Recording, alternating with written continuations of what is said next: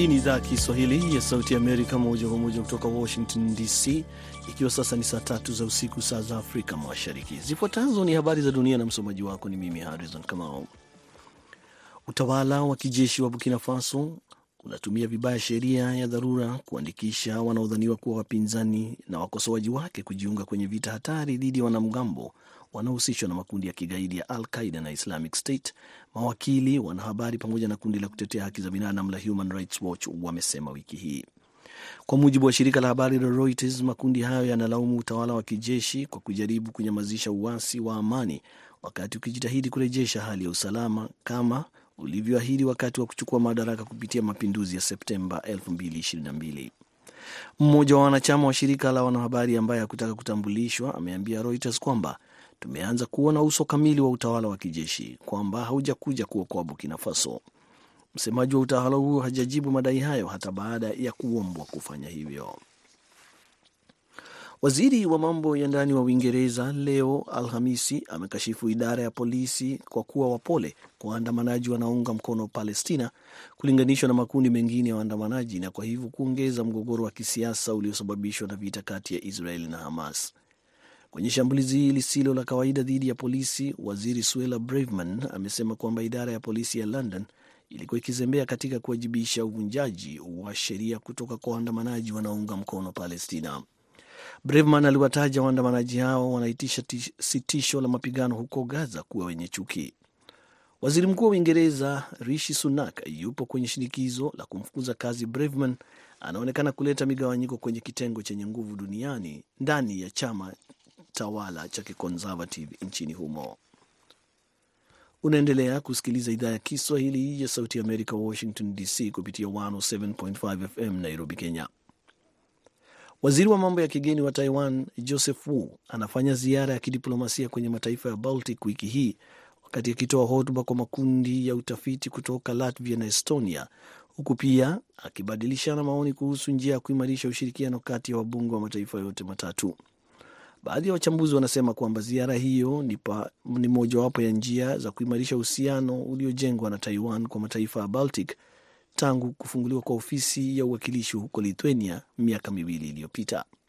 Ziara hiyo imekuja baada ya Estonia kutangaza wiki iliyopita kwamba ingeruhusu Taiwan ifungue ofisi isiyo ya kidiplomasia kwenye mji mkuu wa Tallinn kwa lengo la kuimarisha uhusiano wa kibiashara na utamaduni kati ya mataifa yote mawili. Kupitia taarifa iliyotolewa na wizara ya mambo ya kigeni hapo Novemba tatu, waziri wake Magas Shakna alifichua kuwa baraza la mawaziri lilitathmini namna ya kuhusiana na Taiwan kwenye kikao. Rais wa Afrika Kusini Cyril Ramaphosa amewaamuru wanajeshi elfu tatu mia tatu wasaidie kukabiliana na uchimbaji haramu wa madini, ofisi yake imesema mapema leo, kwa mujibu wa shirika la habari la Reuters. Kutumwa kwa kikosi hicho cha jeshi kinatarajiwa kutumia takriban dola milioni 26 za Kimarekani ambazo ni sawa na randi milioni 492 za Afrika Kusini, wakati kikilenga kuhakikisha utekelezaji wa sheria chini ya mpango wa Operation Prosper. Msemaji wa Ramaphosa Vincent Magwenya amesema kupitia taarifa. Jeshi la Afrika Kusini lilitumika mwaka 2019 kwenye jimbo la Western Cape ili kupambana na kasi za magenge kwenye operesheni sawa na hiyo. Taarifa zimeongeza kwamba jeshi litashirikiana na idara ya polisi ya Afrika Kusini katika kukabiliana na uchimbaji haramu wa madini kwenye majimbo yote kuanzia mwisho wa mwezi uliopita hadi Aprili 28 mwaka ujao. Baraza la madini la Afrika Kusini limesema kwamba uchimbaji haramu nchini humo hufanyika kwenye migodi iliyoachwa pamoja na ya sasa, suala ambalo linazuia wawekezaji kuingia nchini humo. Maafisa pamoja na mashuhuda wamesema kwamba polisi wa Bangladesh leo wamelazimika kutumia risasi na mipira ya gesi kutoa machozi kutawanya wafanyakazi wa viwanda vya kutengeneza nguo. Hizo zilikuwa habari za dunia kutoka Washington DC, jina langu likiwa Harrison Kamau, ambapo sasa natoa muda kwa mwenzangu Patrick Nduimana akiwa tayari kabisa kukuletea kipindi cha Kwa Undani. Jina langu Harrison Kamau.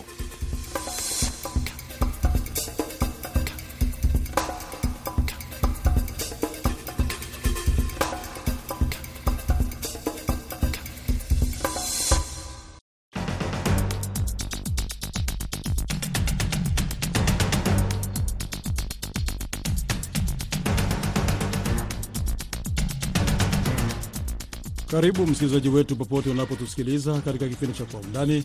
Katika sehemu ya kwanza, tunamulika hatua ya Kenya kutupilia mbali ombi la Uganda kutumia bomba la mafuta la Kenya ili kusafirisha mafuta hadi nchini Uganda, na katika sehemu ya pili, mwenzetu Jason Nyankundi ataangazia suala la China kupunguza kasi ya kusaidia miradi ya nishati barani Afrika. Studio uko nami Patrick Nduimana, ambatana nami hadi mwisho wa kipindi.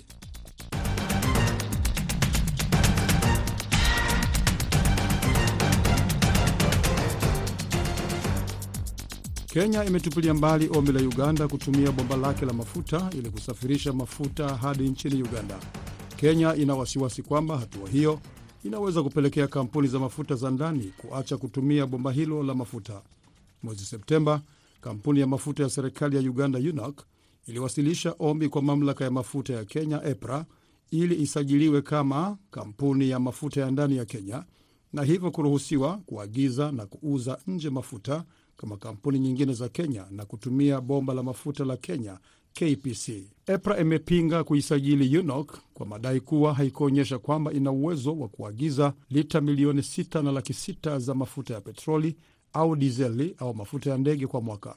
Sababu nyingine ni kwamba UNOC haikuonyesha ushahidi kwamba itaendelea kufanya biashara ya kuuza mafuta ndani ya Kenya kwa kipindi cha miaka mitano na kuonyesha kuwa ina mtaji wa dola milioni kumi za Marekani kwa angalau miaka mitatu, ambalo ni sharti kwa makampuni yanayoendesha shughuli ya kuuza mafuta nje ya Kenya. Hayo ni baada ya Uganda kutangaza kwamba kuanzia Januari mwaka 2024 itasitisha kuagiza mafuta kutoka kampuni za Kenya baada ya kuingia mkataba wa miaka mitano na kampuni ya Vitol Bahrain EC ambayo itaiuzia Uganda mafuta yote inayohitaji. Takriban asilimia 90 ya mafuta yanayouzwa nchini Uganda ni kutoka Kenya na asilimia kumi ni kutoka Tanzania. Hapa studio niko na mwenzangu Kennes Bwire ambaye amekuwa akiripoti kuhusu swala hili. Je, Kennes, EPRA kufutulia mbali ombi la UNOC ni kwa sababu UNOC haikidhi vigezo au kuna sababu nyingine? Lililopo hapa uh, kulingana na taarifa ambazo nimekuwa nikifuatilia ni kwamba haina namna nyingine tena, haina sababu nyingine tena, kwa sababu linapokataliwa Kenya inabidi utafute njia nyingine. Lakini zipo hoja za msingi. Kwanza, hili swala la mafuta la Uganda na Kenya lilikuwa limewekwa siri, lilifichuliwa na gazeti la upekuzi nchini Uganda kwamba kuna kampuni ambayo inayoita Vito Energy, kampuni ambayo kulingana na lile gazeti la upekuzi kwamba ilikuwa tayari ishaingia mkataba na shirika la mafuta la Uganda UNOC. Hili ni shirika la mafuta la taifa linamilikiwa na, na serikali. Sasa kabla ya hapo hakuna mtu alikuwa anajua kinachoendelea. Baadaye ndio ikaja taarifa sasa kwamba wizara ya nishati ya Uganda imewasilisha mswada bungeni ili kuruhusu UNOC na Vito kufanya ushirikiano wa kuagiza mafuta. Sasa mswada upo bungeni, haujajadiliwa. Mseveni akajitokeza akasema anaunga mkono makubaliano ama mambo ambayo ameambiwa kwamba UNOC, shirika la serikali la mafuta, linataka kufanya ushirikiano na Vito kuleta mafuta. Sasa tayari mambo yamepitwa na wakati. Lipo ambalo limeandikwa na gazeti la upekuzi kwamba tayari kuna mkataba umeandikwa wa mabilioni ya pesa, haijulikani yaliyo ndani kwenye mkataba, na kwa sababu amejua mkataba umeandikwa kisiri gazeti limepekua, watu watajua, watauliza maswali. Sasa lipelekwe bungeni. Sasa baadaye ndi anakuja anaibuka kwamba oh, mwezi wa tisa UNOC, shirika la taifa la Uganda, lilitafuta IPRA, shirika linalodhibiti kawi nchini Kenya, likasema, sikiliza, tumeingia makubaliano ambayo tumeona na nyinyi mmeingilia makubaliano na kampuni zingine tatu za Saudi Arabia kuwaletea mafuta, kuondoa madalali middlemen na tunaona huo mpango ni mzuri sana, kwa sababu mnapoondoa madalali bei ya mafuta itashuka, ile madalali kupandisha haitakuwepo. Na sisi tunataka tufanye hivyo, kwamba hatutaki madalali, kwa sababu nyinyi mmewaondoa, basi sisi hatutakuwa na uwezo wa kupata mafuta. Madalali ndio wamekuwa wakituletea mafuta Uganda. Lakini likaja swala, IPRA ikasema ndio mfanye hivyo, masharti yetu hapa Kenya, sheria hapa Kenya inasema lazima muwe mmejisajili kama kampuni hapa Kenya. Sasa shirika la taifa la Uganda la kitaifa lisajiliwe kama kampuni ndani ya Kenya, masharti lazima yafuatwe. Mojawapo ya masharti haya ni kwamba lazima mtuonyeshe kwamba kwa huo muda wa mwaka mtano ambao mnasema mtaagiza mafuta, kuna ushahidi mtaendelea kuagiza, kwa sababu hatuwezi kuwatoa wafanyabiashara wetu Kenya tukaweka kando, halafu baada ya mwaka mmoja mtuambie hamwezi endeleza. La pili, UNOC ionyeshe kwamba ina uwezo wa kuagiza mafuta karibu lita milioni 6.6 iwe dizeli iwe petroli iwe mafuta ya jeti iwe kerosini ama mafuta ya taa. Uwezo ule mafuta yao yanaingia, hiyo ndio biashara. Hatutaki tuwape na biashara isiendelee, na vile vile mtuonyeshe kwamba muna uwezo wa kifedha dola milioni kumi kwa muda wa miaka mitatu ijayo. Kama hamfanyi hivi, basi mtakuwa mmevuruga haki za waagizaji wetu nchini Kenya ambao wanaagiza mafuta, wanatumia bomba la mafuta kutoka Changamwe, Mombasa hadi tuseme Eldoret ama Kisumu. Sasa UNOC haina pesa, ndio maana nikuulize kidogo. Mhm. UNOC imewasilisha ombi kusajiliwa kama kampuni ya ndani ya Kenya. sasa hawa- haya masharti ilikuwa hiyajui. haya masharti siwezi jua kama walikuwa wanajua ama hawajui, lakini baada ya kuambiwa hivi kwamba haya ndiyo masharti, lazima mfuate haya. Tunajua Uganda, asilimia tisini ya mafuta ya Uganda inapitia Kenya, kumi tu ndio inapita Tanzania, lakini UNOC haina pesa, ndio maana haiwezi kuagiza mafuta, inakuwa free market economy. Madalali wapo ndio wanapelekea Uganda. Sasa Museveni akasema katika taarifa kwamba alichukua hatua kuzungumza na William Ruto amsaidie waondoe haya masharti. Kenya ni nchi ya sheria, huwezi amka alafu unasema chochote kama ni rais, utashtakiwa na hakuna mahali kutaenda. Tumeshuhudia hilo. William Ruto akamwambia ni wazo zuri, lakini hana uwezo kutoa ile waiver. IPRA ndiye ina uwezo. Kenneth, sasa Uganda itafanya nini baada ya ombi lake la kutumia bomba la mafuta la Kenya kukataliwa? Sasa ndio maana wako Dar es Salaam, wazungumze na Samia Suluhu Hassan, turuhusu mafuta yaingie popote ambapo mafuta yanaweza ingilia, turuhusu mafuta yetu yaingilie. Mkataba upo, Vito imewambia tuna pesa, UNOCO haina pesa, inataka ipate Kenya mafuta hayo haiwezi ingia, wanajaribu kuzungumza na Lakini upande wa gharama, sababu nafikiri upande wa Kenya yakisafiri moja kwa moja kufika uh, wakitumia bomba la mafuta, upande wa gharama nafikiri itakuwa chini ikilinganishwa na kutoka Dar es Salaam. kweli. Sasa si hiyo si shida Vitol tena. Kama kweli mkataba kulingana na lile gazeti la upekuzi ushaandikwa na mabilioni ya pesa, hiyo si shida Vito. Vito inakwambia kama lengo la Uganda lilikuwa ni kusema mafuta yawafikie Waganda kwa bei iliyo chini, itakuwaje tena? bora UNOC wa pale waende pale mpakani wachukue mafuta kutoka kwa Vi- Yu- eh. Kama mkataba unasema kwamba mafuta yafike Mombasa, chukulieni Mombasa, mjue pa kupeleka. Kama mafuta yanasema afike Dar es Salaam, chukulieni Dar es Salaam. Nimezungumza pia na Martin Chomba, mwenyekiti wa chama cha wanaouza mafuta ndani na nje ya Kenya, POAK. Nimetaka kujua walivyopokea hatua hiyo ya mamlaka ya mafuta EPRA. Kwa mtazamo wangu uh, na wetu wenye tunasambaza mafuta humu nchini Kenya na uh, hii region ya East Africa ni kwamba EPRA vile wamefanya wamefanya kulingana na kuambatana na mujibu wa sheria zinazo uh, angazia vile mafuta inaagizwa na kusambazwa Kenya ni kwamba ule mkataba tunao Kenya wa kupata mafuta ama ile mfumo tuko nao wa kuagiza mafuta nchi za nje uh, almaarufu serikali kwa serikali, haiwi kwamba ni serikali ya Kenya inanunua mafuta. Serikali ya Kenya ijulikane kwamba haina mafuta hata tone moja, wanaweza sema ni yao. Mafuta Kenya inanunuliwa na kusambazwa na makampuni zile tunaita Oil Marketing Corporation. Serikali ya Kenya vile imelifanya ni kwamba waliweza kuongea na serikali za nchi za uharabuni kuwahakikishia kwamba wataweza kuhakikisha kwamba mafuta yakikuja Kenya, hizi kampuni zitawezeshwa namna yoyote yenye serikali inaweza kuwezesha kulipa haya makampuni, ili mradi kwamba wasikuwe wanaitisha dola kila siku ndio tuweze kumudu ama kudorora kwa uh, ubadilishaji wa sarafu yenye ilikuwa inaumiza sana uh, shilingi ya Kenya. EPRA vile wamefanya ama shirika la kudhibiti kawi nchini uh, alimaarufu EPRA vile wamefanya ni kwamba wamefuata ule mujibu wa sheria yenye iko Kenya ya kusambaza mafuta. Kwa hiyo nyie upande kama watu ambao mnaagiza na kufanya biashara ndani ya Kenya, huyu uamuzi wa EPRA ni habari njema kwenu, lakini pia iwapo hii Vitol itaanza kusambaza mafuta Uganda na nyie mlikuwa mnasafirisha mafuta kuyapeleka Uganda, hapa sikutakuwa pia na athari upande wenu? kabisa sisi Uganda wasipochukua mafuta, wasipopitishia mafuta yao Kenya itakuwa ni afueni kwetu, kwa sababu sisi ndo tuko na hiyo jukumu ya kupeleka mafuta. Tumekuwa na hiyo jukumu ya kupeleka mafuta Uganda, South Sudan na DRC Congo. Eh, wakiweza kupitisha mafuta kupitia bomba la Kenya Pipeline kupeleka Kisumu, ndo wachukua wapeleke Uganda tena, na makampuni zenye tunafanyia eh, kazi nyingi zao zitaweza kufunga kazi na hatutakuwa na uwezo wa kujimudu kimaisha ama kibiashara. Kwa hivyo ni afueni kwetu EPRA isiporuhusu kwamba mafuta yapite kwa pipeline ikienda Uganda. Ni Martin Chomba akizungumza nasi kutoka Nairobi. Punde tunaingia katika sehemu ya pili ya Kwa Undani.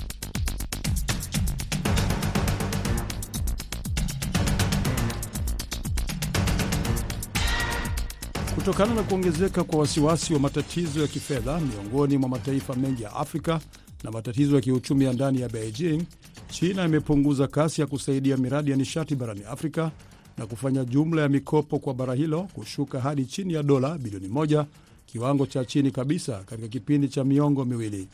China ilipata changamoto za ndani katika kipindi cha 2021-2022 zilizohusishwa na kuongezeka kwa matumizi ya serikali wakati wa janga la COVID, kuongezeka kwa ukosefu wa ajira kwa vijana, idadi ya wazee na mivutano ya kijiografia ambayo ilianza kuathiri matarajio ya baadaye ya uchumi wa China.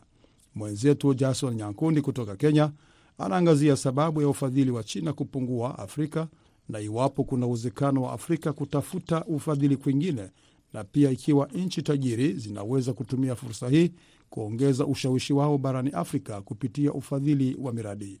Serikali ya China imesitisha ufadhili wa miradi ya nishati barani Afrika kutokana na kuongezeka kwa hatari za deni kati ya nchi kadhaa za Afrika na changamoto za ndani za kiuchumi za China zimechangia mikopo kwa bara la Afrika kushuka hadi chini ya dola bilioni moja, kiwango cha chini zaidi katika takriban miaka ishirini.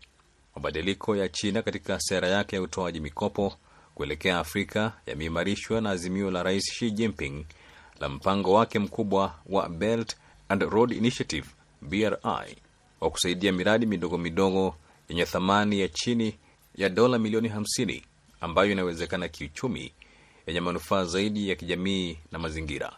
Ripoti ya hivi punde ya chuo kikuu cha Boston inaonyesha kuwa China imebadilisha ufadhili wa miradi ya nishati na kuchukua miradi mipya katika sekta ya mazingira na elimu. Hadi sasa wakopeshaji kutoka China wametoa mikopo ya dola bilioni 59 kwa serikali za Afrika, ambao karibu nusu ni ya miradi ya mafuta, makaa ya mawe na gesi.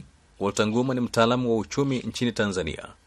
Kwa kweli ukiangalia, ni kweli kuna miradi mikubwa, miradi ya kimkakati hasa Tanzania, Uganda, ukienda Kenya, ipo miradi mikubwa kabisa ya kimkakati, na ukiangalia miradi hii walianza kupokea eh, mikopo kutoka China na wakiwa wanafikiri kwamba wataendelea kupata mikopo mingi kutoka China, lakini matokeo yake ni kwamba China imesuasua sana katika kutoa mikopo kiasi kwamba miradi hii ukiangalia hivi sasa utekelezaji wake au kutekelezwa kwake kumekuwa ni kwa kusuasua sana. Kwa hiyo eh, kuna hatari kubwa kwamba miradi hii ikaongeza hasara kubwa zaidi, kwa sababu eh, kama mradi ukichelewa katika kukamilika, maana yake ni kwamba mradi unachelewa kwenye kwenye kwenye kwenye kuzalisha, na kama unachelewa kwenye kuzalisha, maana yake ni kwamba hakuna fedha za kuweza kwenda kulipa huo mkopo. Matokeo yake ni kwamba mkopo unachelewa kulipwa, lakini vilevile mradi unaendelea kutia hasara. Matokeo yake unakuta kwamba eh, mikopo hii inaendelea kuwa ni mikubwa sana, kwa sababu watu wengi wanapokea ripoti mbalimbali kuhusiana na deni la taifa. Watu wanajua labda pengine ni serikali zinakopa sana, lakini kutokana na mikopo ambayo imekwisha kuchukuliwa na, na mikopo mingi ambayo ni ya China ambayo ukikuta kwamba imecheleweshwa kulipwa kwa wakati, kwa hiyo unakuta kwamba ile riba inazidi kuongezeka.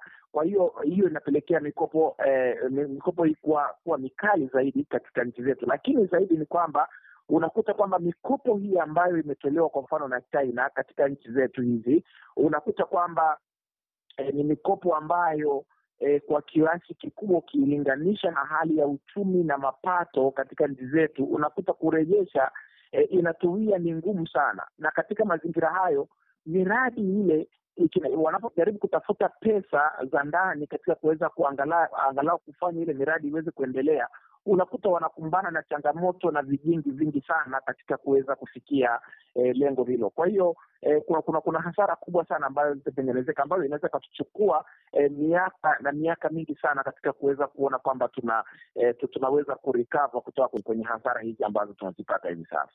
Kulingana na ripoti hiyo, wakopeshaji 39 wa China walitoa mikopo 1243 ya kiasi cha dola bilioni 170 kwa serikali 49 za Afrika na taasisi saba za kikanda katika kipindi cha kati ya mwaka 2000 na mwaka 2022.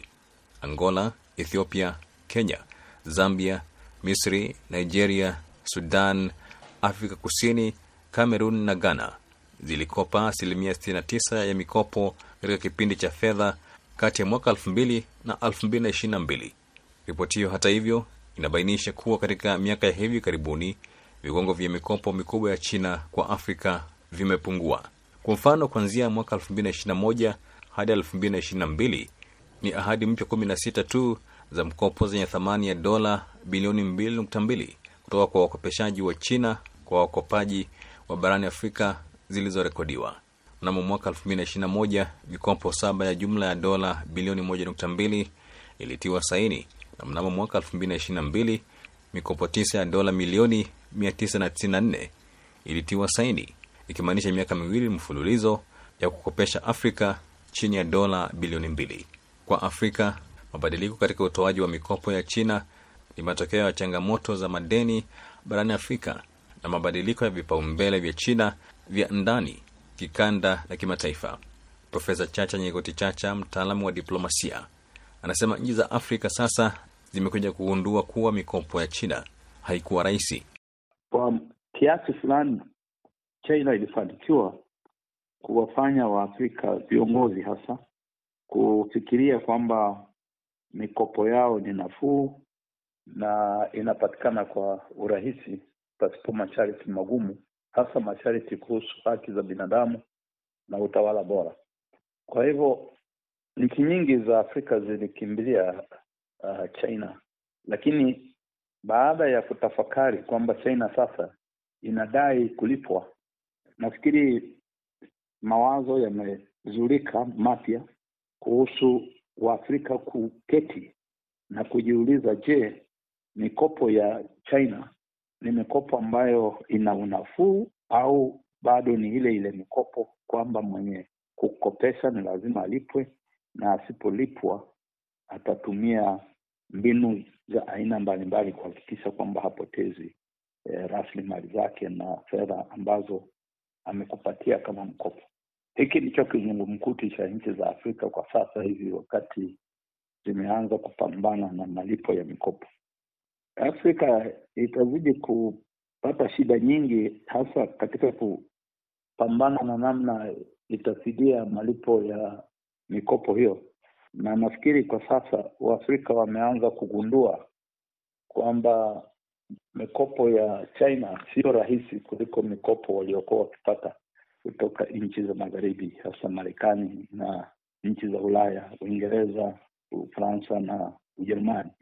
Uh, nafikiri ni jambo ambalo linahitaji kuzingatiwa zaidi katika misimamo ambayo nchi za Afrika itaichukua dhidi ya mikopo ya nchi za magharibi pamoja na mashariki, kwa sababu uh, wazo ni kwamba mkopo sio zawadi. Kwa hivyo hata kama unapata mkopo kutoka kwa rafiki yako, wakati unaposhindwa kumlipa, atakuwa si rafiki tena, atakuwa ni adui. Nafikiri ni wazi kwamba nchi za Marekani na Ulaya zimeanza pia kuona kwamba nafasi ile ambayo China ilikuwa imechukua katika fikra na mipangilio ya uchumi na miundombinu ya bara la Afrika. Sasa hivi wanaweza kupata mwanya wa kuingia katikati, kwa sababu mambo haya yote yanaendelezwa na ari na azma ya nchi hizi zenye uwezo kufanya biashara, na mikopo hii si zawadi. Kwa hivyo wakati ambapo China itaonekana kwamba kumbe mikopo hii si rahisi, na watu wakimbilie nchi za magharibi kama Marekani kwamba tafadhali tusaidie ili tuweze kukabiliana na shida tunazozipata kutoka kwa mikopo ya China. Uh, hayo mambo ndio yale yale kwamba Afrika kama haitakuwa na njia ya kuweza kujisimamia yenyewe na kutumia rasilimali zake kwa namna ya kuendeleza maisha ya wananchi wa Kiafrika, bado tutaendelea kuwa kama mpira unaopigwa kutoka upande mmoja na kwenda upande mwingine. Ingawa uchumi wa Afrika ulikuwa kwa asilimia 1.6 hadi asilimia 4.8 kutoka mwaka 2020 hadi 2021 mtawalia, ukiimarishwa na bei ya juu ya mafuta, kuongezeka kwa mahitaji ya kimataifa na matumizi ya ndani katika nchi nyingi, karibu theluthi mbili ya nchi za Afrika zilikumbwa na kushuka thamani ya sarafu na kuongezeka kwa viwango vya deni la nje. Baadhi ya wakopaji wakuu wa Kiafrika walitafuta msamaha wa deni mnamo mwaka 2021 hadi 2022. Kwa mfano, Ethiopia na Zambia ziliomba msamaha wa deni chini ya mfumo wa pamoja wa G20 mwaka 2021 na Ghana ikafuata mwaka 2022. Kenya, Jamhuri ya Kongo, Ethiopia, Zambia na Tanzania zilipokea ucheleweshaji wa deni na ufadhili kutoka kwa wakopeshaji wa China. Kenya, Tanzania na Uganda zinashikilia zaidi ya dola bilioni 51 katika deni la nje kwa dola, huku sarafu zao zikishuka thamani kwa kiwango cha kutisha dhidi ya dola. Deni hilo linazidi kuongezeka. Tayari China yeye ameshakaba koo nchi nchi za Afrika, amewakaba koo kwelikweli. Kwa hiyo eh, Afrika kusema kwamba wanataka kuponyoka kwenye mikono ya Mchina, hiyo hiyo ni kazi ngumu sana. Unawezaje kukwepa mkono wa mtu ambaye ana mikopo mikubwa tena mikali, ambayo kadiri unavyozidi kuchelewa ndivyo anavyozidi kukukaba shingo. Kwa hiyo ni ngumu sana kwa Afrika kusema kwamba wanaweza wakamkwepa Mchina. Tayari Mchina ameshajitengenezea na ameshafanya tafiti yake na ameshaona kabisa kwa hapa hawa watu hawawezi kunichomoka. Kunichomoka hapa labda itawachukua miaka kadhaa ili kuweza kuona kwamba wanalipa hili deni na maisha yao kwenye nchi zao zinaendelea. Kwa hiyo China ataendelea kupenyeza tu na anaweza kuendelea na anatengeneza sababu ya nchi za Afrika kuweza kuona uhitaji wake mkubwa, kwamba tuone Mchina tunamhitaji kuliko tunamhitaji nchi za Marekani, nchi nchi za eh, nchi za Ulaya. Kwa hiyo ndicho ambacho Mchina anakitengeneza sasa hivi, na hilo nchi za magharibi wameshaanza kuliona, na ndio maana unaona kwamba eh, nchi za Ulaya, Marekani eh, ndege zinapishana katika nchi za Afrika. Eh, ni kwa sababu wanajua hali ya Afrika na nchi za Afrika zilivyo hivi sasa. Kwa hiyo kuna ushindani mkubwa, na ukiangalia ni kwamba eh, nchi za Asia ma, ukienda eh, nchi za Ulaya, Marekani, wote soko la Afrika ni soko ambalo ni la muhimu sana kwao, kwa sababu ni moja ya eneo ambalo ndiko ambako eh, dunia sasa inategemea e, kupata malighafi nyingi kwa ajili ya ya shughuli mbalimbali za kiuchumi, shughuli mbalimbali za e, teknolojia na sayansi na na, na, na, na maeneo mengine mbalimbali. Kwa hiyo ndio maana unaona kwamba hivi sasa wanajaribu kuona kwamba ni nani anayeweza kushinda, ni nani ambaye anaweza eh, kuona kwamba anaendelea kuimiliki au anaendelea kuwa na nafasi kubwa eh, katika nchi za Afrika. Ndio maana unaona kwamba Mchina anaenda hivi, Mrashi anaenda hivi, eh, Mwingereza anakuja kule, Mswideni, Mjerumani, eh, unaona Marekani, wengine sasa hivi wanaomba na msamaha. Yote hiyo ni kwa ajili ya kuweza kuona kwamba eh, wanapata nafasi kubwa katika nchi za eh, nchi za Afrika. Kwa hiyo ndio maana unaona kwamba Eh, haiwapi shida sana viongozi wa Afrika japokuwa wamekabwa koo, lakini haiwapi shida sana kwa sababu ya ya hali jinsi ilivyo ya ushindani katika nchi hizi eh, za, za, za, za, za magharibi na, na, na, na Asia. Jumla ya deni la serikali barani Afrika lilipanda kutoka takriban dola bilioni 192 mwaka 2000 hadi zaidi ya dola trilioni 1.5 mwaka 2020. Hii ni juu ya uwezo wa kupata mapato kwa kanda ambayo ilifikia dola bilioni 43.2 na dola bilioni 457. Wakati huo huo, ishara wazi kwamba nchi za Afrika zimekuwa zikikopa zaidi ya uwezo wao wa kupata mapato. Baadhi ya wakopeshaji wa China walitoa tahadhari kuhusu kuongezeka mzigo wa madeni. Changamoto zingine kwa China ambazo zimeenea hadi mwaka huu ni pamoja na kuongezeka kwa ukosefu wa ajira kwa vijana, idadi ya watu wazee na mivutano ya kijiografia ambayo ilianza kuathiri matarajio ya baadaye ya uchumi wa China. Shukran sana Jason Nyakundi. Kwa undani inakamilisha muda wake kwa leo. Mlikuwa nami Patrick Nduimana, mwongozaji wa kipindi alikuwa Aida Isa. Kwa pamoja tuna wageni tukiwatakia usiku mwema.